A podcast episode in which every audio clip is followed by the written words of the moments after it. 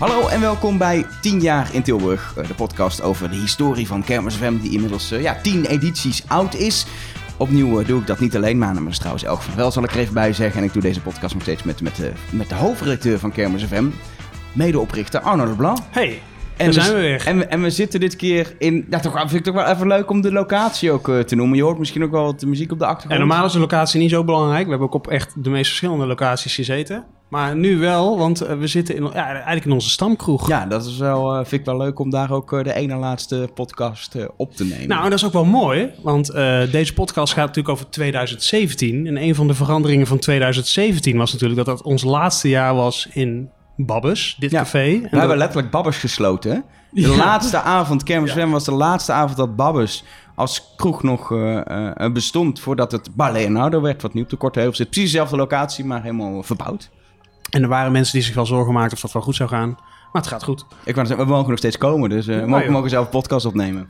En bij ons, want we, ja, we gaan het, we- het wordt een beetje een bestuurlijke uitzending. Nou ja, Nu, nu zijn we iedereen kwijt, denk ik. ja daar zeg ik wel meteen, nou ja. Alweer erbij. heel zwaar.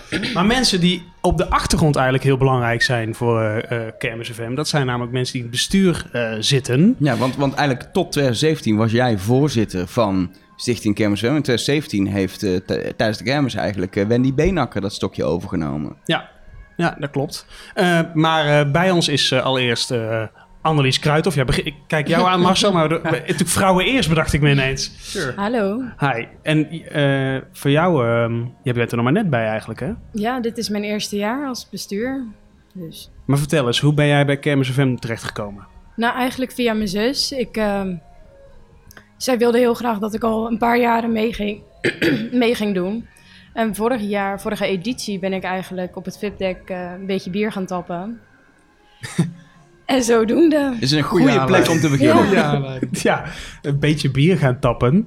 Ja, Want ook dat is Kermis FM. Maar leg eens even uit, want waarom moest dat dan? op het VIP-deck komen allemaal sponsoren en de gemeente, et cetera. En eh, daarvoor moet je een biertje in kunnen schenken. Ja, en het Fitdeck is dus een plek op de kermis ja, waar je dus gasten kunt ontvangen. Ja, precies. En jij schonk biertjes in. En toen, eh, eh, hoe Mijn- ging dat toen verder? Nou, toen ben ik eigenlijk aan de praat geraakt met Marcel. En die heeft me een beetje geïntroduceerd binnen de kermis, naast mijn zus. En toen ben ik verder gaan praten met andere bestuursleden. En zo ben ik er eigenlijk ingerold, want mijn achtergrond is totaal niet in de media. Nee, want jouw zus doet al een tijdje mee. Is jouw Ja. tweelingzus trouwens, hè?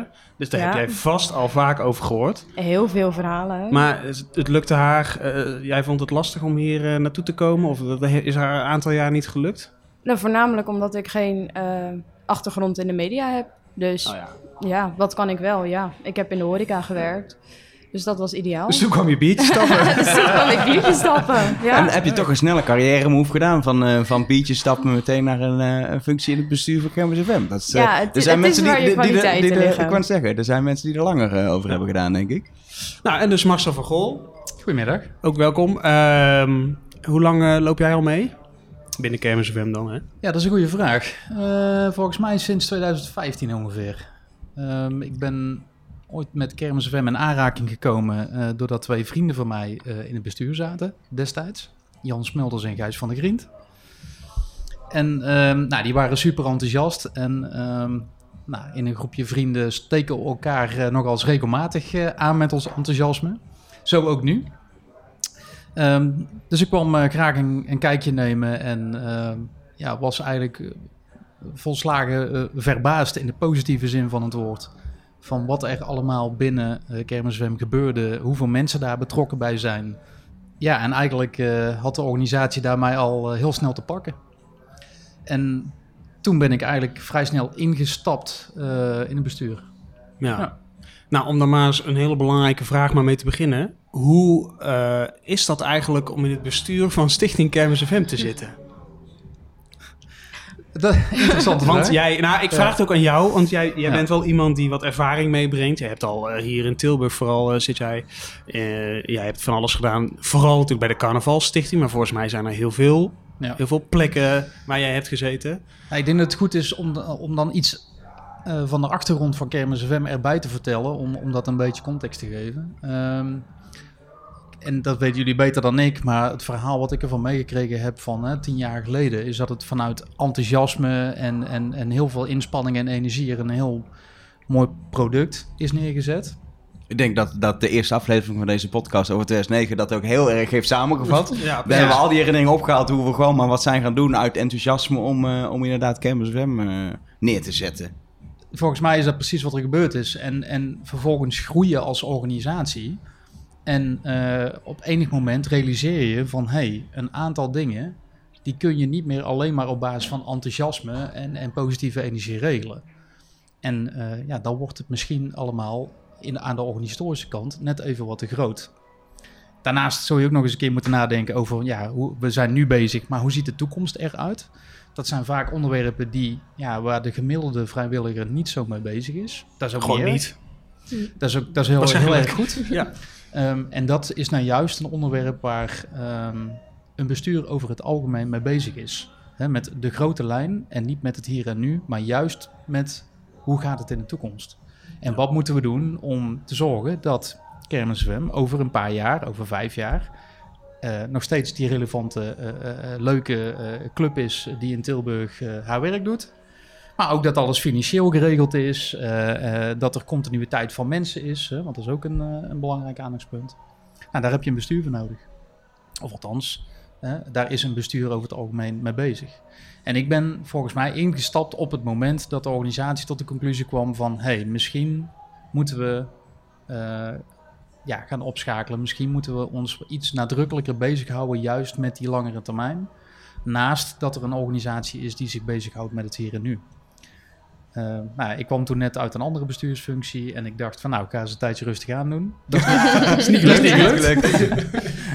maar met eh, ja, super veel plezier eh, ben ik daar toen ingestapt. En ehm, ja, inmiddels is het alweer vier jaar geleden en dan ga ik nu het stokje overdragen aan Annelies. Ja, want, want jij bent op dit moment eigenlijk je secretarisstokje letterlijk aan het overgeven aan Ja. Annelies, die het Ja. afgelopen jaar begonnen is eh, Ja. eh, eh, ja, in een soort Op, overdrachtsperiode. ja, formeel op afgelopen 1 januari heb ik het stokje overgedragen. En ehm, nou, ik, ik loop niet zomaar weg, dus ik wil het graag op een, op een leuke en een nette manier overdragen. Dus ik ben er tot en met de kermis bestuurlijk betrokken. En daarna dan is het aan de huidige groep. Ja, wa- wa- waar ik dan wel benieuwd naar ben, want je noemt al wat, wat dingen, die, die toekomst, die, die eh, eh, financiële kant, eh, zorgen dat mensen, eigenlijk, eigenlijk alles wat met continuïteit te maken heeft en niet zozeer met, met wat gaan we deze zomer precies eh, neerzetten, die tien dagen, daar zijn jullie mee bezig. Maar hoe, hoe, hoe gaat het in de praktijk? Zitten jullie, zitten jullie iedere avond samen te overleggen over hoe het vandaag gaat? Of moet ik dat veel meer zien als dat jullie één keer per maand bij elkaar zitten en dan even de grote lijnen doornemen? Hoe, hoe, hoe, hoe werkt dat? Ja, hoe werkt dat in de praktijk? Ehm, nou, we, we zien elkaar ehm, in het seizoen. En dat is, ja, wij noemen dat het seizoen, maar dat eigenlijk na, na carnaval, eh, vanaf na carnaval twee keer Ja, in Tilburg maand. werkt alles tot aan carnaval. Ja, dat is wel echt een zo, zo Ja. zijn seizoenen ingedeeld. Ja, precies. Je hebt eh, ja, carnaval en de rest van het jaar. Dat is eigenlijk wat het is. En dit valt op het kopje de rest van het jaar. Ja. Dus eh, na carnaval zien we elkaar twee keer in de maand tot en met de kermis. Ehm, en dan ja, vanaf september in principe één keer in de maand. Ehm naarmate de kermis dichterbij komt, houd je je iets meer bezig met, eh, nou, ik noem dat maar even brancheplussen, de help en hand bieden daar eh, waar, de, waar de praktijk het nodig heeft. Eh, maar na de kermis gaat de focus met name op van, goh, hoe ziet volgend jaar eruit en hoe ziet over twee, drie jaar eruit. Ja. En dan moet je bijvoorbeeld denken aan ehm, het aanvragen van een, een subsidie. Eh, maar ook het maken van meerjarenafspraken met eh, gemeente Tilburg en met City Marketing. Nou, en en, en, en dat, dat regelen jullie dan zodat, zodat die continuïteit gewaarborgd is. Zo zien we het Ja, eigenlijk. continuïteit is wel echt het toverwoord. Je noemt hem nou heel duidelijk. En dat is volgens mij ook het allerbelangrijkste woord wat, eh, wat met bestuur te maken heeft. Zorgen dat er continuïteit is. Niet voor nu, maar voor over een jaar, over een paar jaar. Daar, daar zit het hem in. Ja, en, en- en- oh, sorry. Nou, en en eh, daar, daar was eh, wel wat winst te behalen toen ik instapte. Ehm, nou, daar hebben we afgelopen jaar een paar mooie stappen in gemaakt. Ehm, maar we zijn er wat mij betreft nog niet. Ehm, dus het, komende bestuur, hè, het nieuwe bestuur heeft wel eh, huiswerk te doen. Over twee jaar lopen de meerjarenafspraken met gemeente City Marketing af. En dat betekent dat, eh dat ja, vanaf volgend jaar echt wel na moeten denken. Hè, dus na deze kermis. Over hoe dan eh, die meerjarenafspraken vanaf 2020 eh, opnieuw vorm te geven en in te vullen. Ja, dat, is best wel, dat is best wel een belangrijk ding voor de, voor de, voor de lange termijn. Zeg maar. Ja. Dat, eh, Nou, Annelies. Yes. daar zit je dan. dat moet dus voor de komende jaren gaan gebeuren. Schrik je daar dan van of denk je, nou, Nee, ik zie het eigenlijk wel als een leuke uitdaging. ja? Ja. Want na 2020 eh, ja, lopen dus huidige dingetjes af. Kom je ook binnen met een idee van... eh, heb, eh, kom je ook binnen met ideeën waarvan je denkt... Jij kijkt misschien toch iets meer vanaf de buitenkant. Je hebt het van je zus dan meegekregen. Kijk je er wel van de buitenkant naar en denk je... Nou, als ik me daarmee ben gaan bemoeien... dan wil ik wel hier en daar maar wat accenten zetten. Ja, het, het zijn zeker, maar ik denk dat het meer draait om... Je hebt de afgelopen jaren ergens accenten opgelegd. En wat kun je nog meer nu aanpakken?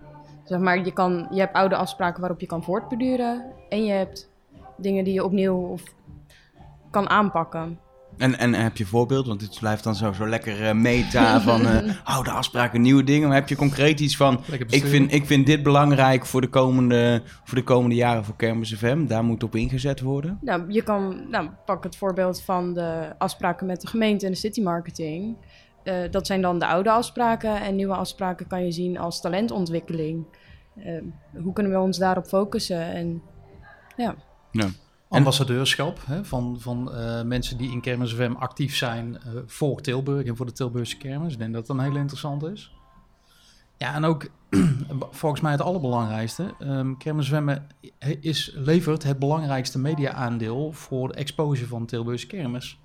Dat is ook een van de argumenten op basis waarvan we meerjarenafspraken nu hebben lopen. Hè, we zijn daar een hele belangrijke partner in voor de gemeente Tilburg en City Marketing. Ehm, je ziet dat ze daar zelf nu nu ze dat eigenlijk dat licht hebben gezien, daar zelf ook wat extra activiteiten op aan het ontplooien zijn. En dat is heel goed. Wacht even, ze hebben nu het licht gezien. Maar we zijn tien jaar bezig, toch? Nou ja, ehm, Duurt dat zo lang? Eh, als je kijkt naar wat eh, ehm, Bart de Boer twee jaar geleden heeft opgeleverd. Hè. Bart de Boer is de voormalig directeur van de Efteling. En die heeft een paar jaar geleden de vraag gekregen van gemeente Tilburg... van hoe kunnen wij de Tilburgse kermis op een nieuwe manier positioneren... Ja. eh, om te zorgen dat het in ontwikkeling blijft, dat het vernieuwend blijft... dat het nou, uiteindelijk ook daar weer continuïteit Precies, daar ging het ook weer. Hoe maak je het toekomstproef? Niet Hoe naar dit jaar kijken, maar Ja. hoe zorg je dat die kermis ook over 10, 20 jaar er nog is? Nou, dat, die vraag is heel lang niet gesteld. En die is een paar jaar geleden dus wel gesteld aan hem. Nou, hij heeft daar een, een eh, uitgebreid rapport opgeleverd. Inclusief daar eh, financiële paragrafen bij, om het zo maar eens te noemen. Ehm, en op basis daarvan zie je nu de afgelopen paar jaar veel meer activiteit in, in die exposure. Nou, eh Kermis Zwem is daar al jaren mee bezig. En staat de dan ook in zo'n rapport, zeg maar? Moet ik dat me zien? Ja? Ja, ja, ja, zeker. Eh, ook als eh, een partij waar je eh, nou, rekening mee moet houden, die je graag wil omarmen, meenemen in, in het traject waar zij mee bezig zijn. Omdat wij natuurlijk, Kermis FM natuurlijk een bijdrage levert die zij zelf nooit voor elkaar kunnen krijgen. Dus ehm, je moet je opstellen als partners en dat hebben we de afgelopen jaren ook gedaan. Ehm, en daar moet je ook vooral eh, op voor blijven beduren. Maar dat betekent dat je heel erg overtuigd moet zijn van je eigen toegevoegde waarde. En dat je dus jezelf heel moet, sterk moet kunnen positioneren in relatie tot eh, hun doelen en hun wensen. Dus je bent als bestuur continu bezig aan te kijken van wa- waar sta je als organisatie en hoe voeg je iets toe aan, aan je buitenwereld. Is, is wat dat betreft, is, het, is, is, is de uitleg wat is Kermis FM, is die vraag, heeft dat een antwoord, antwoord als de gemeente hem stelt dan als eh, gewoon het publiek het stelt of als, weet ik veel, een, een commerciële partij dat, dat, dat stelt?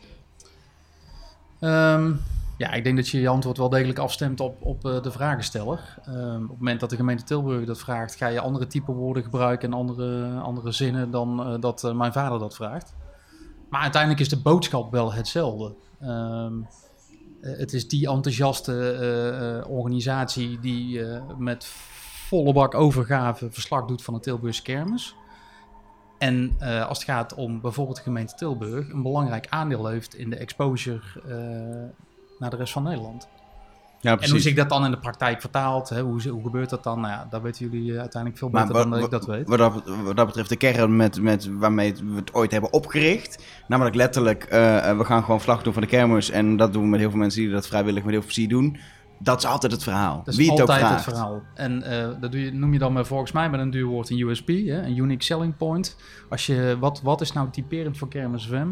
Dan is het dat, die, dat oneindige enthousiasme eh, en al die vrijwilligers die tien dagen eh, tijdens de kermis, nou ja, 24 uur per dag zou ik bijna wel zeggen, zich inspannen om er iets gaafs van te maken. Met heel veel plezier. Maar ook buiten die tien dagen ehm, heel veel creativiteit en energie eh, inzetten om dit mogelijk te maken. Maar ik kan me ook voorstellen dat soms misschien juist een, eh, een, een, een Achilleshiel is. Want je zit wel met heel veel, op sommige vlakken onervaren mensen. Het zijn allemaal vrijwilligers. Eh, is misschien ook wel lastiger om mee om te gaan. Soms. Het maakt een uitdaging. Kan ik nog wel zeggen. Ja, dat maakt dat het wel ook heel- wel weer heel heel erg erg leuk om juist in zo'n stichting te zitten met heel veel vrijwilligers. Maar hoe ga je er dan mee om? Ja, Is daar een antwoord op gegeven eigenlijk? Het ligt echt aan de situatie hoe je daarmee omgaat. Maar blijkbaar zie jij het er wel in, anders zou je, natuurlijk niet, anders zou je er niet instappen natuurlijk. Ja, ik wel. Je krijgt er inderdaad heel veel enthousiasme van. En eh, dat maakt het des te leuker. Het is heel anders dan in een normaal bedrijf met, waar mensen betaald worden om eh, werk af te leveren. Hier willen mensen iets heel gaafs neerzetten. En is er echt de wilskracht om heel hard te werken. Met een heel mooi eindresultaat. Maar wat dat betreft, in een bedrijf als je daar werkt, dan krijg je verantwoordelijkheden omdat het je baan is. En dan krijg je voor betaald en dat hoort erbij. En dit is wat iedereen of naast zijn baan of naast zijn studie doet. Ja. Ja. Terwijl je gewoon, als je kijkt naar de grootte van Kermis Zwem, los van dat het dan een concentratie heeft op 10 dagen, eh, zelfde verantwoordelijkheden heeft. Het gaat gewoon om, Zeker. om echt zeker. geld, het gaat om echt iets neerzetten, het gaat om afspraken nakomen. En het gaat uiteindelijk om een heel mooi iets neerzetten naar het publiek. En die moet ook niks merken van wat er eventueel aan de achterkant eh, wat dat betreft gebeurt. Ik denk dat er een, eh, een, een aantal eh, eh, behoorlijke groep mensen is die zich dat terdege eh realiseert. Ik denk ook, eh, als je kijkt naar de samenstelling van de vrijwilligers, en dan bedoel ik met name hè, op, op, op leeftijd, er ook een grote groep is die zich dat helemaal niet realiseert. En dat is ook helemaal goed. Ehm, er zijn heel veel vrijwilligers die hier ehm, gewoon komen, hun ding doen, eh, heel veel plezier hebben en weer weggaan. En die moeten zich denk ik ook niet druk maken of zorgen maken of wat dan ook over allerlei eh, moeilijke en lastige onderwerpen waar je, nou ja, waar, waar je binnen de chefs, hè, de voorzitters van de werkgroepen en het bestuur wel degelijk mee te maken hebt. Dat is ook goed. En in iedere organisatie werkt dat zo. Dat hier niet anders. Wat hier wel anders is, ehm, is dat de gemiddelde leeftijd relatief laag zit. Ehm, dus eh, ja, mensen ook wel eh, nieuwe ervaringen opdoen, eh, in de positieve zin. Nou, en en, soms ook wel eens met de harde realiteit worden geconfronteerd. Dus het is een een enorme leerschool. En volgens mij is dat juist, en dan buig je hem dus om. Ehm, het is een enorme kans voor iemand om hier enorm te groeien. En dat is juist ook dan weer een van de belangrijke pijlers op basis waarvan de die toegevoegde waarde biedt. Ja, dat mensen worden gedurende, als ze meerdere jaren meedoen tijdens de kermis, ook ouder en wijzer natuurlijk, doordat ze, Ja. doordat ze dat doen. Ja. Dus ik, natuurlijk zelf eh draai ik inmiddels tien jaar mee. Nou, in het begin heel erg intens en nu veel meer vanaf een afstand. Daar ben ik gewoon ieder jaar bij. Maar ja, ik heb wel eh, niet alleen tien jaar aan leeftijd gewonnen sindsdien. Maar ook, je, je, hebt zoveel, je leert gewoon heel veel in de praktijk. Ook door vallen en opstaan. En dat geldt denk ik voor, of je nou inderdaad in een, in een van de werkgroepen meehelpt met de voorbereiding van de kermis. Of dat je meedoet voor het eerst en als vrijwilliger opeens in diepe wordt gegooid. Of dat je in het bestuur zit. Het is Ja, altijd Dat is allemaal hetzelfde. Vallen, Ja. opstaan en lessen leren. En eh, volgens mij wat voor iedereen geldt, vrijwilligheid, maar geen vrijblijvendheid. Hè? Dus je, je, je Die hoor je zegt- in elke vrijwilligersclub, in elke stichting, vereniging maar dat- terugkomen. Ja. Maar dat, volgens mij, dat moet ook gelden. Want op het moment dat, dat, dat iemand zich niet aan die regel committeert, dan, ja, ik ben daar vrij duidelijk in, dan moet je daar afscheid van nemen. Je Ja. kunt niet onderdeel uitmaken van een toffe groep, zonder dat je zelf ook iets toevoegt. En als je er alleen maar bij wil horen, en nou, ik ken ook wel organisaties waar mensen vooral bij willen horen, maar vooral niet te veel voor willen doen. Vooral de biertjes meedrinken en eh, Ja, kunnen en- zeggen en- dat je erbij hoort. Juist, en willen zeggen dat je erbij hoort. Ehm, da- da- da- nou ja, als je het dan hebt over continuïteit, dan draagt dat daar niets aan bij. Nee, precies. Nou, dus Maar- moet je zeker niet... eh, Ik hoorde jou net iets zeggen over die leeftijd. En dat opzicht vind ik het wel bijzonder, Annelies. dat jij natuurlijk nu, want jij, jij bent nog heel jong. Die had ik horen aankomen. Nou ja, nou, nou, precies. En dan ga je zitten. Dat vind ik wel heel bijzonder. hoe oud, dan, wil ik- dan ga ik heel onbeleefd vragen hoe oud ze is, Ja. want dat is dan wel handig. Op deze te leeftijd mag je dat nog gewoon vragen aan een vrouw, volgens mij.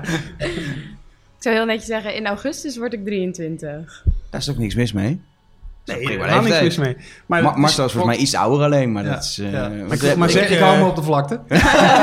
maar ik wil oud- zeggen... nee, de- ik, ben- de- ik wil nu ook weten hoe oud Marcel is. Wacht ik ben 41. 41, ah, ja, ja, dat is wel inderdaad, eh, dat is een flink verschil inderdaad. eh. dat is grappig. eh, maar jij bent ook toen je begon, was je natuurlijk ook nog in de 30. En op Ja, een gegeven moment Hier red jij je mooi uit. Ja. Ja, netjes. Je hoort hem, je, je hoort hem en je ziet hem direct uit terwijl je net die zin uit eh, spreken. Leuk. Nee, maar juist, ik vind dit dus juist ontzettend gaaf aan Kermis FM. En dat is ook wel een van de redenen waarom ik ooit aan boord ben gestapt. Van, ehm, dat, vanuit, dat, dat Kermis FM juist dat platform is waar je de kansen krijgt om ervaring op te doen. En ja, je stoot een keer in je neus. Eh, nou, prima. Dat is ook de bedoeling, want daar, daar leer je iets van. Ehm, dus laat, eh, laat vooral vanuit die organisatie eh, mensen op jonge leeftijd de ervaring opdoen op plekken waar ze zich misschien in eerste instantie wat minder comfortabel voelen. Maar waarin je wel eh, eh, heel veel kunt winnen. Nee, nou eigenlijk, ik heb hiervoor al eh, bestuurlijke ervaring gehad binnen een studentenvereniging. En dit is natuurlijk heel iets anders. En wat ook een veel grotere organisatie. Dus ik vind het vooral gaaf dat ik me echt kan ontwikkelen hier binnen. En ik leer er ook heel veel van. Dus Ja, maar de meeste mensen van jouw leeftijd die kiezen, als ik bij Kermis FM kijk, toch inderdaad liever voor om, eh, om iets met radio of televisie of online of weet ik veel Biertjes wat. stappen. Ja, nou, biertjes stappen, ja, Ja. misschien. maar, jij dus niet. nee, En dat nee. vind ik wel bijzonder. Ja, ik vind het heel gaaf om zo'n functie kun- te kunnen uitoefenen. En ik zelf daarin kwaliteit eh, Ik wil daar wel even... te winnen. Ik wil eigenlijk de, de wedervraag even stellen van... Wat, wat zou nou... eh, eh, wat zijn nou voor de meeste mensen dan de reden om, om, om niet dat bestuur in te willen? Weet ze überhaupt Nee, dat het dat er is? Weet ze wat, wat, wat een bestuur doet? Ja, geen idee. Ik snap, ik snap dat het op het eerste oog misschien niet zo sexy is. Hè? De- dan, ehm, dan iets leuks doen bij radio of tv. Ik denk dat dat het is. Ik denk dat het vooral eh, dat dat voor veel mensen gewoon is. Kijk, als je in een bestuur zit, dan ben je niet operationeel bezig met het radio maken, het televisie maken, eh, het online eh, dingen doen. Volgens mij, Elger, zijn dat ook precies de dingen waar Nou, wij ook al tegenaan liepen. Nou toen ja, we op een ik, ik, heb, ik, natuurlijk, ik ben natuurlijk gewoon... We hadden helemaal vroeg geen bestuur. Dus we zijn gewoon begonnen met een groep. En we hadden gewoon een groep met wie we dat deden. En die ging groeien. En op een gegeven moment hebben we wel gezegd te maken... Ja, we hadden natuurlijk formeel... Je bent een stichting, dus je hebt een bestuur bij de KVK. Maar op een gegeven moment hebben we wel formeel het bestuur eh, opgericht. Eh, daar heb ik toen ook nog in gezeten. Ehm, wel, denk ik, echt een andere vorm dan nu. Omdat we veel dichter op, op de uitvoering van, van Kermis FM in dat jaar gewoon zaten als bestuur. Mhm. Maar voor mij was op een gegeven moment wel de keuze van... Inderdaad, het is goed als het bestuur minder betrokken is bij de directe uitvoering. Dat je een soort Ja. afstand hebt. Zodat het bestuur inderdaad die continuïteit en dat meerjarenplan dat kan regelen. En ondertussen andere mensen aan het uitvoeren. En toen was mij wel het ding, ja, wat vind ik leuker? En ik heb eh, ook bestuurservaring gehad in mijn zendentijd. Vond ik superleuk en ik vind dat echt leuk om te doen. Maar zeker bij Kermis FM was voor mij uiteindelijk het ding. Ja, voor mij is het uiteindelijk toch... Ondanks dat er allerlei verantwoordelijkheden bij horen. Maar is het een speeltuin Mhm. om te doen wat ik het allerleukst vind. Namelijk radio, televisie en media maken. En eh, eh, dan heb ik, ben ik liever... Besturen vind ik ook wel interessant. Maar dat doe ik dan liever bij iets waarbij, het, waarbij ik niet hoef te kiezen om dan niet iets te maken. Ja. Dan word ik liever bestuur bij de tennisvereniging. Niet dat ik iets met tennis heb, maar snap je? Dat was voor mij toen die keuze. Van, ik, ik denk dat het voor heel veel mensen geldt die meedoen aan Kermis FM...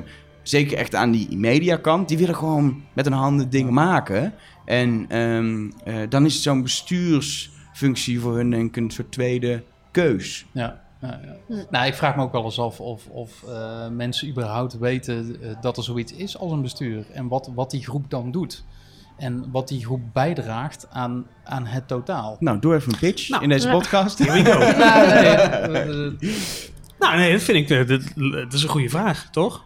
Ik, de, eh, in alle eerlijkheid, ik bedoel, eh, we hebben het er nou toch over. Ik heb me afgelopen jaren. eh, ehm, ben ik wel eens vragend aangekeken als ik de organisatie inliep van goh, eh, wie, ben jij? die man? Wat, wat doe jij? Oh, jij bent eh, die man die op zondag eh nou, Het vlees aankomt. bijna, ja. Zo. Nou, een beetje dat, dat gevoel heb ik wel eens gekregen. En dat is geen verwijt. Maar dat zegt ook iets over, eh, weten we van elkaar wat we bijdragen aan dezelfde organisatie. Ja. En, ehm, Je nou, wil, je wil ergens die afstand hebben, want je wil niet bezig zijn met wat er dat jaar gebeurt. Maar je wil wel ook wel weten dat mensen het bestaan van het bestuur kennen en snappen wat de functie is. En ook weten dat ze je kunnen aanspreken met een idee voor de komende jaren en dat soort dingen. Dat, maar ook eh, dat je samen één team bent. Ja. Dus het, het, eh, er heerst altijd een soort van, ehm, tenminste zo zie ik dat, eh, een zweem rondom het woord bestuur van afstand en hoger in de organisatie. En ik beleef dat zelf niet zo, of tenminste, ik streef dat in ieder geval niet na. Ehm, maar je merkt wel dat mensen er wel een bepaalde gedachte of soms een vooroordeel over hebben. En dat, dat vind ik wel eens jammer. En ik denk dat, nou ja, ehm, het nieuwe bestuur ook wel dat, eh, dat als aandachtspunt heeft. Maar is dat, is dat uniek voor Kermis FM? Of is dat bij Nee. heel veel van dit soort organisaties zo? Ik denk dat het niet eh, uniek is voor Kermis FM. Alleen vanwege de gemiddelde leeftijd ehm, valt het hier wat meer op. Ja, maar ik wil daar wel aan toevoegen. Zoals het eigenlijk bij de radio en de tv ook een speeltuin is, kan je je ook binnen het bestuur ontwikkelen als je Ja. dat zou Ja. willen. Dus Zeker. ja, Maar dat, maar dat beeld, hè? het is niet oppermachtig. Ik eh. denk namelijk dat het gewoon komt omdat het bestuur vaak degene is die met slecht nieuws aankomt. Of dat dat, dat, dat het moment is dat mensen met het bestuur in aanraking eh, komen. Die weten helemaal niet wat jullie eh, eh, doen met city marketing of wat jullie, wat jullie regelen met de gemeente Ja. of dat waar we straks staan, hè, dat hele, dat hele eh, voor, voor de kerk. Ja, de- hoe, hoe, dat, hoe dat werkt en hoe je, dat je daar vergunningen voor moet aanvragen en zo. En dat jullie dat vaak regelen. Ja. Veel mensen hebben dat, die, die, die weten dat helemaal niet. Nee, ik denk alleen, hey, we hadden toch echt een heel goed idee om voor 2.800.000 camera's over de te hangen. en toen het mocht dat niet. Het bestuur Ja. zei nee, omdat het te duur Ja, was. precies. ja. Vervelende mensen. Ja. daar. Ja. Of zit ik er dan naast, de Annelies? Wat, Ja, misschien heb je daar zeker een punt. Dat, eh, het is niet dat je uitdraagt gedurende het jaar... kijk, we hebben weer een vergunning geregeld. Of, hey, we hebben weer een nieuwe afspraak. Nee, dat is niet iets wat je... Maar ook heel veel, wat jij ook zei, heel veel mensen zijn, wilden helemaal niet, hoeven er helemaal niet, zijn er helemaal niet mee bezig. En hoeven daar ook niet Nee. mee bezig te zijn. Dat is Nee. natuurlijk, zo wat dat betreft ook een soort paradox. Aan de ene kant wil je niet iedereen maar lastig van. Aan de andere kant zeg je, het is ook wel goed dat mensen wat meer weten wat we doen. En Nou, ik, ehm, het zou wat mij betreft meer eh, eh, één team, één doel gedachte mogen hebben. En ehm, ik, ik praat op persoonlijke titel, laat ik er dan nadrukkelijk bij zeggen. Maar dat gevoel heb ik niet altijd gehad. Ehm, en daarmee eh, ja, wil ik niks afbreken aan, aan, aan die vrijwilligersorganisatie. Maar dat, dat is wel het gevoel wat ik er soms bij heb gehad. En waarvan ik denk dat daar ook nog wel iets te winnen valt. Uiteindelijk doe je met elkaar, alleen iedereen heeft een andere opdracht.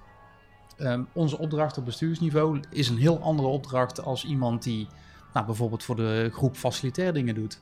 Maar het is allemaal even belangrijk. En het is ook niet zo dat het ene belangrijker is dan het andere. Alleen het zijn andere onderwerpen. nou, een mooie punt om Ja. eh, mee te geven. maar dat zie je natuurlijk overal, hè. De makers, die, die denken weer anders dan de technici. En die, eh, Ja. die, die verhouden zich weer anders tot elkaar. En dan heb je de facilitaire mensen eromheen. En je hebt mensen die tv maken en die radio maken. Nou, Elke, daar kunnen we ook nog wel een boom over opzetten ooit. Dus hoe, dat, hoe in de mediawereld dat tegen elkaar eh, eh, werkt. Dus het, het- ja, dat, dat is natuurlijk toch altijd wel weer... eh, dat, dat blijft natuurlijk altijd lastig. Ja, Uiteindelijk heb je wel iedereen nodig.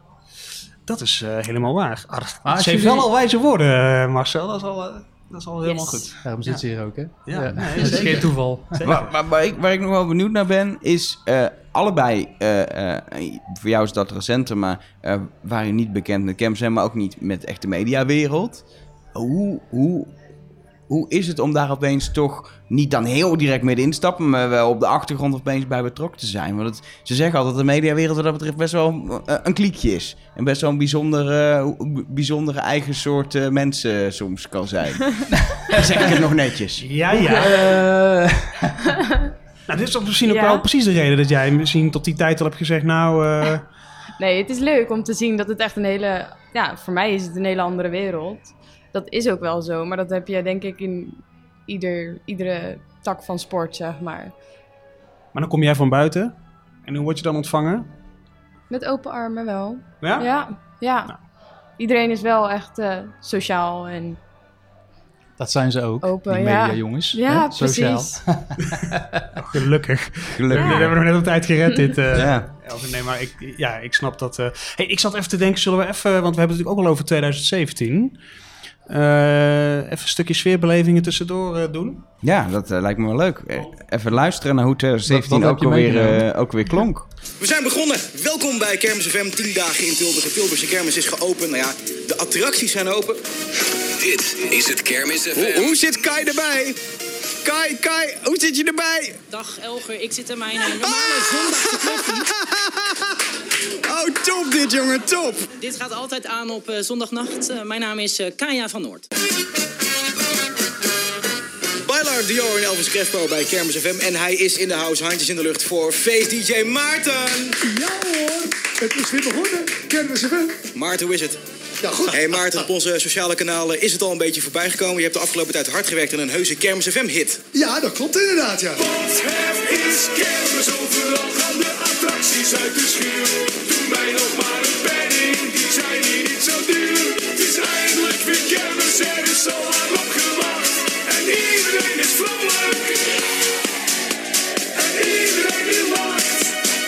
Vanochtend werden we eigenlijk met z'n allen wakker eh, met beelden uit Amerika.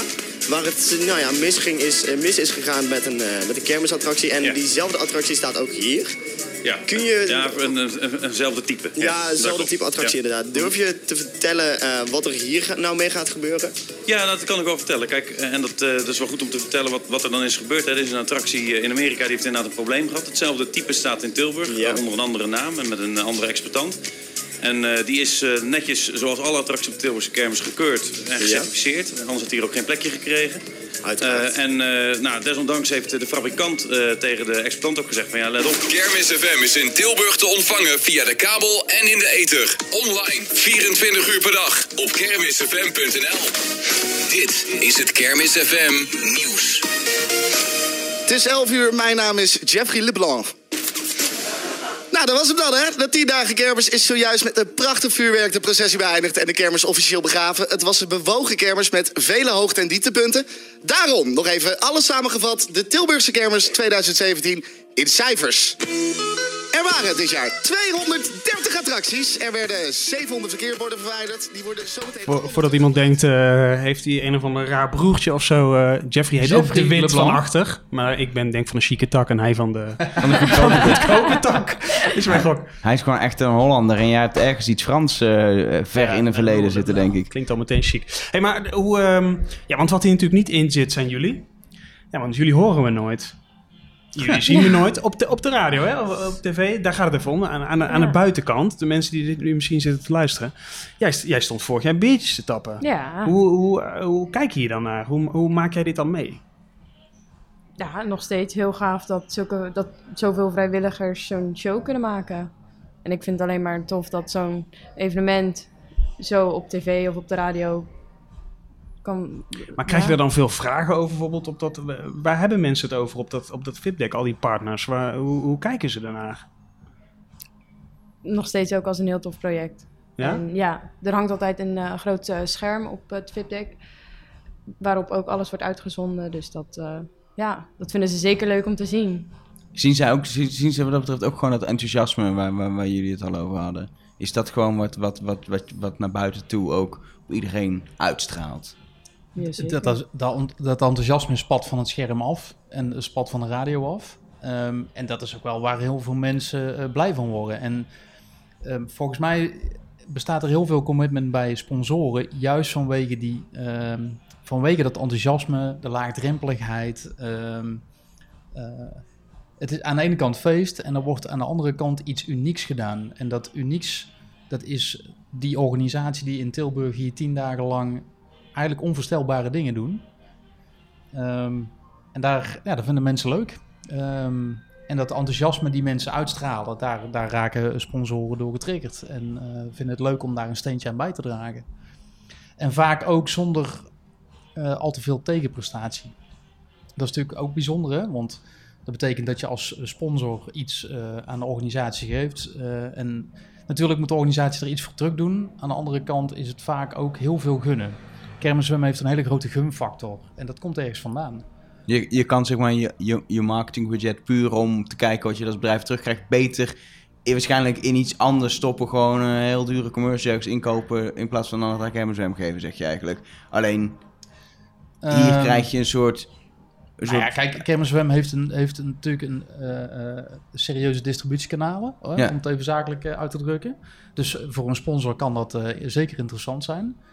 Tegelijkertijd, die gunfactor is ook erg belangrijk. Ja, dus volgens mij is die combinatie tussen aan de ene kant eh, dat zakelijke belang... en aan de andere kant eh, iets willen gunnen aan een, aan een club eh, leuke jonge mensen... die iets ontzettend tofs doen in de stad. Ja, ze- zeker denk ik voor als je een bedrijf bent, geef je echt iets aan de, aan de gemeenschap eigenlijk door, door. Campuswem te sponsoren. Terwijl Ja. als je, weet ik veel, commercials inkoopt bij landelijke media, dan verdwijnt dat geld richting, eh, richting de Randstad, zeg maar. Ja, heel simpel zeker. gezegd. En er wordt in, in, in Tilburg veel geluisterd en veel gekeken. Dus op het moment dat hè, een lokaal bedrijf heeft daar zakelijk ook iets aan. Ja. Dus het is niet alleen maar gunnen, er, er is een balans. En, ehm, maar die gunfactor, ja, dat is wel iets nou, wat niet heel erg gemiddeld is. Niet iedere organisatie heeft per definitie die gunfactor.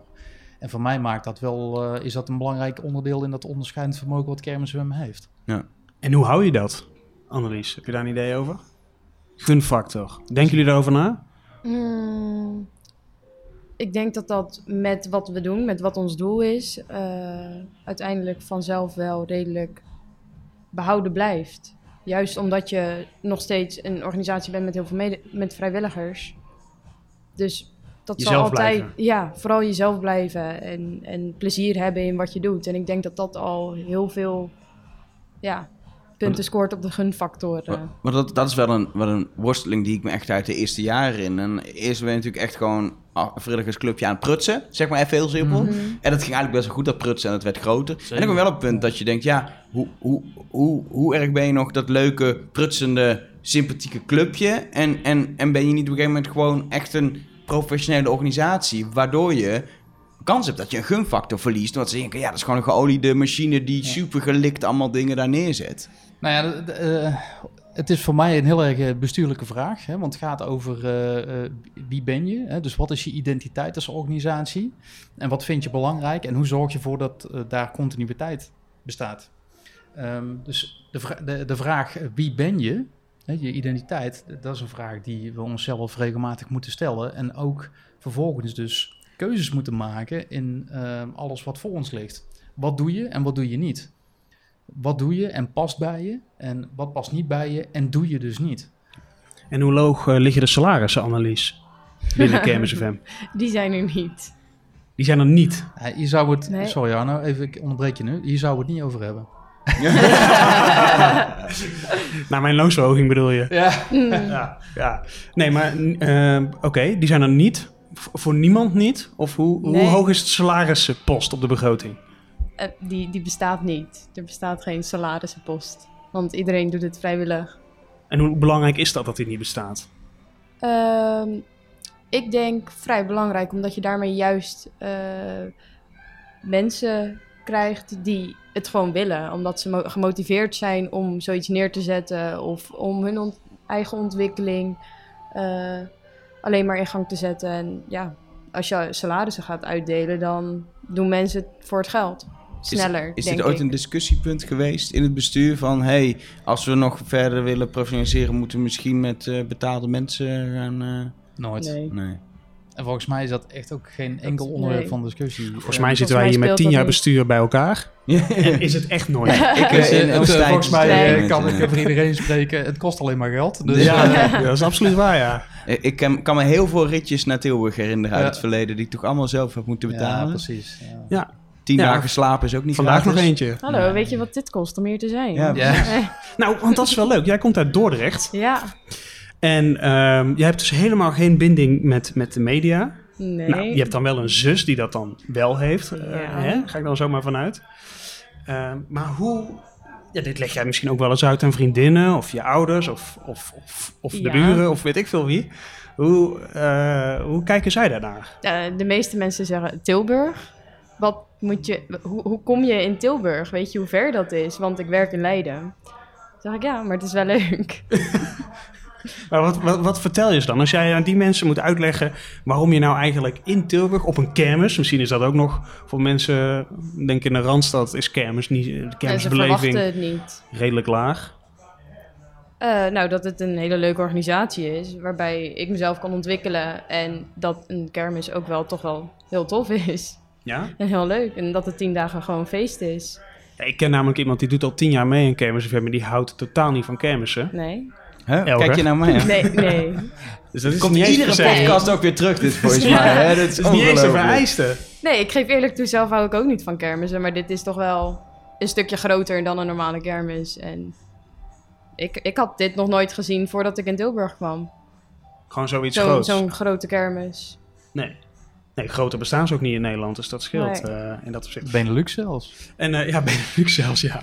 Als we Duitsland maar buiten beschouwing laten, geloof ik, Ja. dan lukt het altijd Mm. wel. Maar ehm, Wat, eh, wat wil jij hier graag uithalen? Wat denk jij nou, nou, over vijf jaar dan heb ik dit wel meegenomen van Kermis FM? Ehm, eigen ervaring in zo'n grote organisatie en bestuurlijke ervaring. Waarbij je knopen moet doorhakken, vragen moet stellen, zulke soort eh, dingen. In podcast moet zitten. En, In de ja. podcast Moet moet je ook je niet- ja. moet je ook niet vragen Moet beantwoorden. je ooit precies. een keertje gedaan Vink, hebben, dus precies. check, ja. Dus jij kan je nog net voordat je echt, eh, echt weg bent, heb je dat toch nog van je lijstje schrijf ik bij gehaald, op mijn eh, eh, ja, lijstje. maar- Ja. Maar wat is de moeilijkste vraag die je tot nu toe al op je af hebt gevuurd buiten deze vragen van mij allemaal? Die ik heb gekregen. Ja. Nee, nee, ik Valt zou mee, het hè? niet weten. Nou, ik, ik kan me wel herinneren, wij hebben in de allereerste podcast uh, ook wel een beetje uh, geconstateerd dat het uh, een, mannen, een man mannenbolwerkje was. Ja. Uh, wij waren in het begin namelijk met alleen maar mannen.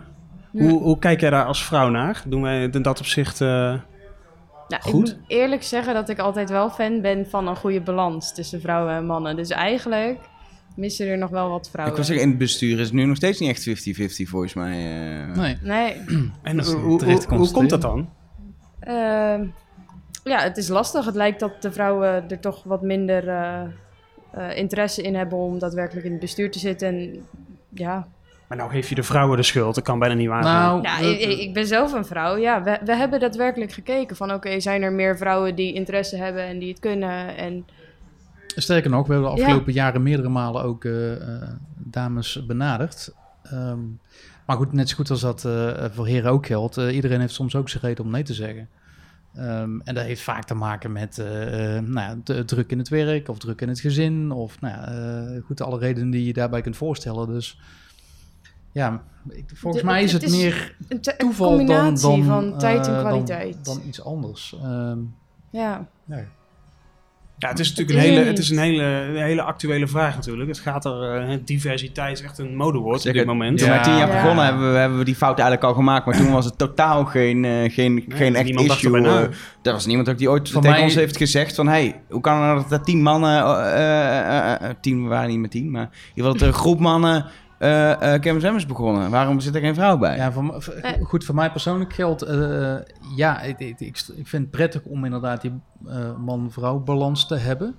Maar het is voor mij geen doel op zich. De, de, weet je, de, er moeten gewoon vooral mensen zitten die het leuk vinden om te doen. En die een bepaalde ambitie hebben. En ja. als het dan zo is dat het de meerderheid vrouw is, dan is dat zo. Is de meerderheid man, is voor mij ook zo. De, de, ik heb daar ik echt niet zo'n belang uiteindelijk aan uh, het geslacht, maar meer aan wat brengt iemand mee naar tafel. Dat vind ik veel belangrijker. Ja. Gelukkig hadden we ook een uitzending over 2013. Waar uh, toen de hele tv-tak werd opgezet en waar gewoon alleen maar vrouwen aan de top stonden. Dus, dus, zeggen, dus zo is het dan uh, ook ja. weer. We hebben we de, wat dat betreft uh, compenseren door de jaren heen wel leuk op allerlei vlakken volgens mij. Ik, heb, ik heb nog wel even een vraagje aan jullie, Arno oh. en Hoger. Oh, nu wordt de podcast opeens helemaal omgedraaid. Het, nou, nou ja, ja, ik, mag, ik ben mag. heel erg benieuwd naar... Um, hoe jullie uh, uh, het heden ervaren in relatie tot het moment waarop je uit bestuur bent gegaan. Of, en, en in relatie tot uh, het moment waarop je überhaupt bent begonnen met Kermis FM. Hoe kijk je daar nu naar? He, de, dus vanuit dat bestuurdersperspectief, maar ook als, als nou ja, founding father van, van deze stichting. Nou, met veel trots kan ik denk wel mee dat, beginnen. Dat, dat, dat is inderdaad... Ja, want ik doe het nu dus echt al tien jaar. Jij ook trouwens, Elger. Ja. En volgens mij zijn wij allebei nog niet van plan om, uh, om heel snel uh, te stoppen. Heeft soms ook zijn nadelen, want je kunt ook mensen tegenhouden dan, hè, als, je, als je blijft zitten waar je zit. Maar um, nee, met veel trots vooral. En ja, ik heb in het bestuur gezeten en ik merkte wel, ik vond het heel leuk. En volgens mij zei dat ook Elger om gewoon uh, hands-on wel bezig te zijn en ook ja. wel... Wat ik, wat ik net zei, ik vind het uiteindelijk dan leuker om met de, met de, de praktijk, uitvoering van 10 dagen Camp bezig te zijn binnen een organisatie als FM. Niet per se in het algemeen mm. altijd, maar bij FM, omdat ik die media zo leuk vind, vind ik dat dan leuker. En uh, vind ik het heel goed, denk ik, dat door de jaren heen, en dat is eigenlijk een beetje begonnen ook juist toen ik het bestuur ook uitging daarna langzaamaan, uh, echt te scheiden. Dat je een bestuur hebt die kijkt naar die grote lijn, die continuïteit en die uh, wat meer afstand heeft van die mm. praktijk. Ik denk dat het heel goed is voor FM en voor de volwassenheid van de organisatie. Ja. Kijk, als ik terugkijk naar het eerste jaar en nu, dat is geen sinds te vergelijken. Behalve dat als je gewoon, als je gewoon kijkt naar het eerste jaar, en daar hebben we die, de eerste podcast ook allemaal herinneringen over opgehaald. Toen is het al veel groter en professioneler geworden. Het was echt hout het oud, joh. Maar veel groter professioneler dan we hadden bedacht. Meteen al. En dat zegt alles over wat er die tien jaar daarna is gebeurd en wat er nu staat. Ja, ja, Als iemand mij ooit had verteld, überhaupt niet eens dat ik er zelf bij betrokken was geweest, maar dat iemand dit uit de grond zou stampen. Ik zeg, ja, dat, gaat- dat lukt je. Een vrijwillige organisatie doen normaal. Ja, leuk, je kan wel eh, evenementen aan doen. En je kan vast ergens een radiostudio voor een prikje regelen. En misschien zelfs iets van tv doen. Maar het is natuurlijk crazy wat er, wat er is, wat er staat en wat er blijft, blijft staan. En wat ieder jaar weer toch ook, ook al is het gewoon weer FM, weet te verrassen. En weer iets nieuws. En weer, weer ergens een stapje professioneler Nou, en ik wordt. weet ook wel degelijk wat het bestuur doet. Jij zei toen straks, had je het over die, over die misschien toch een, ja, een beetje kloof of zo die er soms tussen zit. Eh, ik weet wel degelijk wat er gebeurt. En ik, ik ben eigenlijk blij dat ik dat niet meer hoef te doen. Dat ik kan doen wat ik wil, graag wil doen. En dat ik me over die andere dingen niet meer, eh, niet meer druk hoef te maken. Want daar ligt nou eenmaal niet mijn eh, belangrijkste kracht, zeg maar. Ja, maar misschien ook interesse. En weet je, iedereen moet vooral doen wat hij leuk vindt. En dat, dat geldt voor iedere vrijwilligersorganisatie. En dat is hier niet anders. Ja. Ehm, maar de- de- een bepaalde gelaagdheid, eh, zolang iedereen eh, eh, daar op zijn eigen manier goede invulling aan geeft, voegt het iets toe aan de organisatie. En dat moeten we vooral blijven nastreven. Ja. Maar hoe zie jij dat dan? In jouw sinds 2015 tot nu? Nou, ik denk dat we een aantal hele belangrijke stappen hebben gemaakt. En eh, ik, eh, ik, ik vat dat dan even samen onder de term organisatorische rust. Ehm, doordat we een aantal meerjarenafspraken, belangrijke meerjarenafspraken hebben kunnen maken. Ehm, nou, staat bijvoorbeeld die continuïteit eh, niet eh, tot op de dag voor de kermis ter discussie. We hebben natuurlijk afgelopen eh, jaren best wel een aantal spannende momenten eh, gehad. En nou, daar Ja. weet Arno alles van. Ja. Ehm, ja, en dat, dat, dat kan niet. Hè, dus dat, was, dat is een van de belangrijkste speerpunten, in ieder geval voor mij persoonlijk, maar ook voor het bestuur waar ik in zat, om die spanning eruit te halen. Zodat je in ieder geval kunt zeggen, in 2018, in 2019 gaat het sowieso door. Nou ja, een aantal jaren geleden was dat niet per se zo. Ehm, dus ik ben blij dat we dat hebben weten te bereiken. Ehm, Ik, ik, ik- zo ken ik jou trouwens ook hoor. Jij bent iemand die vooral heel goed is eh, binnen organisaties. Jij ziet structuren. Je brengt soms rust. Ik denk dat dat ook wel een beetje was wat we nodig hadden. Ja. Nou ja, goed. eh, ik, ik denk dat ik daar een, eh, een steentje aan heb bij weten te dragen. Ik denk dat voor de, voor, de, voor de toekomst het belangrijk is om dat continuïteitsvraagstuk te- jezelf te blijven stellen. Hè, eh, Mhm. ehm, als bestuur zijnde. Eh, niet alleen over meerjarenafspraken met de gemeente, maar meer over wie ben je, waar wil je naartoe en welke keuzes maak je dan de komende jaren om te zorgen dat je, dat je van toegevoegde waarde blijft. Want dat is uiteindelijk volgens mij het allerbelangrijkste wat je ook doet. Het moet iets toevoegen. Het moet iets bijdragen aan het grotere geheel. Op het moment dat het dat niet doet, dan eh, gaan mensen jouw bijdrage ter discussie stellen. Nou, volgens mij is er voor ons helemaal niet zo'n uitdaging. Alleen het mag eh, eh, scherper uitgesproken en uitgedragen worden. Ik denk dat we onszelf daar als Kermis Zwem nog wel eens wat tekort aan doen. En wat dat betreft... ehm, eh, nou ja, Of gewoon niet zo goed weten hoe we dat moeten doen. ja, en, en volgens mij is daar nog heel veel winst te behalen. En zeker met ehm, nou, de mensen die, die in dat professionele vak zitten van media, die zouden daar een heel belangrijke bijdrage aan kunnen leveren. Wat, wat voegt Kermis FM toe aan, aan Tilburg? En eh, nou, dat, dat zou eh, zeker een tip van mij zijn aan het bestuur van ga daar nou eens meer aandacht aan brengen. En ik hoop dat ehm, huidige garde en oude garde van Kermis FM in Medialand daar een steentje aan bij wil dragen. Ik, ik ben ook wel benieuwd. eh, volgens mij zijn we een beetje zo aan het einde. Maar dan vind ik het ook wel leuk om even naar voren te kijken. Ja. Nu tweede, tweede lustrum, zoals ze mooi heet, van Campus FM. Ehm eh, prik even gewoon het punt op de horizon, genaamd eh, 2023. 15 jaar Campus FM. Bestaat FM dan nog? En, en, en wat staat er dan? Hebben jullie, hebben jullie een beeld? Want dat is natuurlijk wel iets wat juist het bestuur, wat je zegt, over nadenkt, over die langere termijn. Eh, nou, zeker bestaat Kermis FM dan nog. Yes! zeker. gelukkig. Nou, dat, dat wilden we even horen. Moet ik ook tekenen dat ik dan nog steeds meedoe? Of? Ja, nee. Als, als het goed is, eh, ja hoor, komt dat goed. En eh, verder ehm, hopen we nog meer eh, ja, bereik te hebben, echt landelijk eh, bekend te staan voor de Tilburgse kermis als een fenomeen. Geen- ik, denk dat dat trouwens voor een groot deel al best wel, zeker Ja. in de mediawereldje, al eh dat dat behoorlijk wel wel echt een ding is en dat we echt een kweekvijver zijn en blijven voor nieuwe talenten. En eh, ja, zeker. Maar echt een, echt een, een, dat niemand moet zich meer een kermis, Tilburgse kermis zonder kermiswem kunnen voorstellen. Precies. Precies dat, en volgens mij is dat ook al zo. Ehm, dus volgens mij is de kunst ook niet om, een, eh, om die nieuwe positie te verwerven, maar gewoon om, om onze huidige positie te behouden.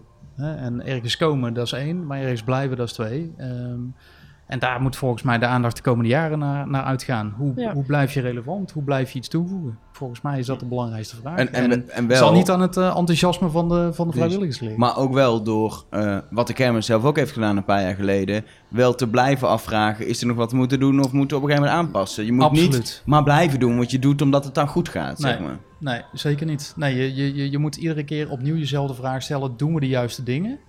En doen we die juiste dingen dan ook op de juiste manier? En als je die vraag continu blijft stellen, en dat is ook eh, een enorme bestuurlijke vraag, dan, ehm, dan, kom, je- dan, dan kom je er wel. En soms betekent dat dat je een keer een zijpaadje moet kiezen. Van, goh, je dacht dat je nou, een beetje naar rechts ging, maar misschien moet je toch iets meer naar links of andersom. Ik heb er nog een belangrijke vraag. Want Oh. jij zei eh 2017 stond ik biertjes te tappen. Ja, Ehm, maar dit jaar wordt dan natuurlijk een heel ander jaar. Ja zeker. Want ze hebben jou gelukkig in dat besturen gehaald. Hoe ziet die kermis eh er voortaan voor jou uit? Als Nou, bestuur eigenlijk. Ik ben heel erg benieuwd. Ik, eh, ja, het zal voornamelijk eh, genieten worden. En eh, op de achtergrond, als er problemen zijn, eh, daarop acteren. En verder eh, moet ik het nog zien. En zelf dan moet je toch als bestuursman zelf ook op dat VIP-tag staan. En dan Ja. die getapte bies die iemand anders nu voor je gaat tappen, drinken op ook. toch? ja. Dat is toch ook, ja, Ja. dat, is dat, dat klinkt altijd heel Veel, leuk. Maar het is eh, vooral, je moet natuurlijk ook die contacten praten, warm ja. houden met al die eh, partners in de gemeente. En eh, even laten, trots laten zien wat er dit jaar weer staat. Ja, er zijn weer een aantal bijeenkomsten gepland met de gemeente, met stakeholders. En, eh, Oeh, stakeholders. Steek- mooi woord. Dat is alweer een, Mooi woord. eh, Ja. dat is al een mooi dus bestuurlijk woord. Ja. Ja. praten. Belanghebbenden. Ja. Belanghebbenden, ja, Ja, Dat is een precies. ouderwets woordje. Dus dat staat er ook op de Ik, programma. ik, ik het schrijf mij programma voor gunfactor, Stakeholders. stakeholders, Ja. continuïteit. Ik, Ja. het- Nee, ik vind het wel mooi. Oh. Marcel, hoe, ziet voor jou, eh, hoe ziet voor jou die kermis eruit? Nou, redelijk relaxed eh, dit jaar. Eh, wat ik al zei, hè, ik ben het afbouwen. Ehm, dus ik eh, ga lekker een aantal keren met het bestuur op pad. En verder zal ik ook eh, nou, met vrienden regelmatig op de kermis te, te vinden zijn. En op het moment dat er ergens eh, nou, brandjes uitbreken, dan eh, weet men mij te vinden als het nodig is. En, eh, als ik, we, we hopen dat het niet nodig is. en, als, en, en, en dat was mijn volgende zin. Op het moment, eh, ik hoop eigenlijk eh, dat ik niet word gebeld op dat vlak. Ja. Nou, mooi. Ja, ik heb volgens mij de vorige podcast al had gezegd. Het enige ding wat je altijd zeker weet is dat er wel ergens iets misgaat. Ja, dus dat eh, Ja. als je je daarop instelt, dan komt En- het altijd wel goed. En niet altijd bij ons, maar er kan ook een eetentje in de fik gaan of een kermisattractie in. Amerika Ja. uit elkaar eh, Ja, vliegen. ja, ja. Eh, nou, dat hebben we net nog gehoord in, eh, in, in het overzicht. Eh, er, gebeurt, er gebeurt op een gegeven moment manier altijd iets op of rond de kermis. Never Dus, a dull moment. Precies. Volgens mij zijn we daarmee aan het einde aan, eh, van deze podcast. Eh eh 10 jaar in Tilburg, aflevering 9 was het dan, over het jaar 2017. Rest ons nog één podcast, Arno. Ja, Maar, die kunnen we eh, niet maken nog. Nee, die, nee, dat wordt lastig. Dat wordt 2018, ja, dat moet nog komen. Dan- maar hij komt er wel. We maken nog een aflevering tijdens de kermis. Zo in het reuzenrad Dat gaan wordt zitten of trouwens zo. een puinhoop. Oh, dat is wel een reuzenrad. Dat moeten we In even het reuzenrad gaan zitten. We gaan erover Ja. nadenken. Of gewoon Ja. hier met heel veel mensen... eh, Jongens, jullie, eh, jullie weten dat er geen reuzenrad komt. hè? Oh ja, dat is ja. waar. ja. Hier, en meteen even het bestuur bellen hoe we dit oplossen.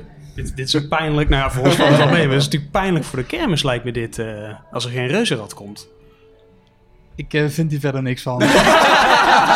Oh, dat is ook als bestuurder moet je soms ook politiek correct... Ja, maar eh, soms zeggen. wel weten we die eh, even niks moeten Volgens zeggen. mij ja. wil Marcel heel graag dat we afronden wat dat Nee, betreft. Eh, Ja. eh, ehm, in ieder geval, we maken nog een aflevering over 2018. eh, eh, In de breakdance met een frietje. Dat kan ook. of komen met heel veel vrijwilligers eh, en, en mensen achter Kermis FM bij Bar Leonardo. We weten het nog niet, want het is nog geen kermis eh, op het moment Nee. dat we dit opnemen. Gelukkig wel bijna. En eh, voor nu, bedankt voor het luisteren. En Al- jullie bedankt dat jullie hier Ja, waren. Alsjeblieft, ja. Super. Ja, en alle afleveringen van 10 jaar in Tilburg tot nu toe, die kun je terugluisteren via je favoriete podcast-app. Zoek gewoon op 10 jaar in Tilburg of op Kermis FM kun je je abonneren. En je kan ook eh, alle informatie en de afleveringen terugvinden op kermisfm.nl slash 10 jaar. En dat is dan 1-0 jaar. Nee, ja, die andere het mag ook. het ook schrijven. Ja, doe het gewoon ook. Ja? Ja joh. Internet Je moet dingen makkelijk maken. hè. Ongelooflijk. Daar denk je dat ik goed over nadenk.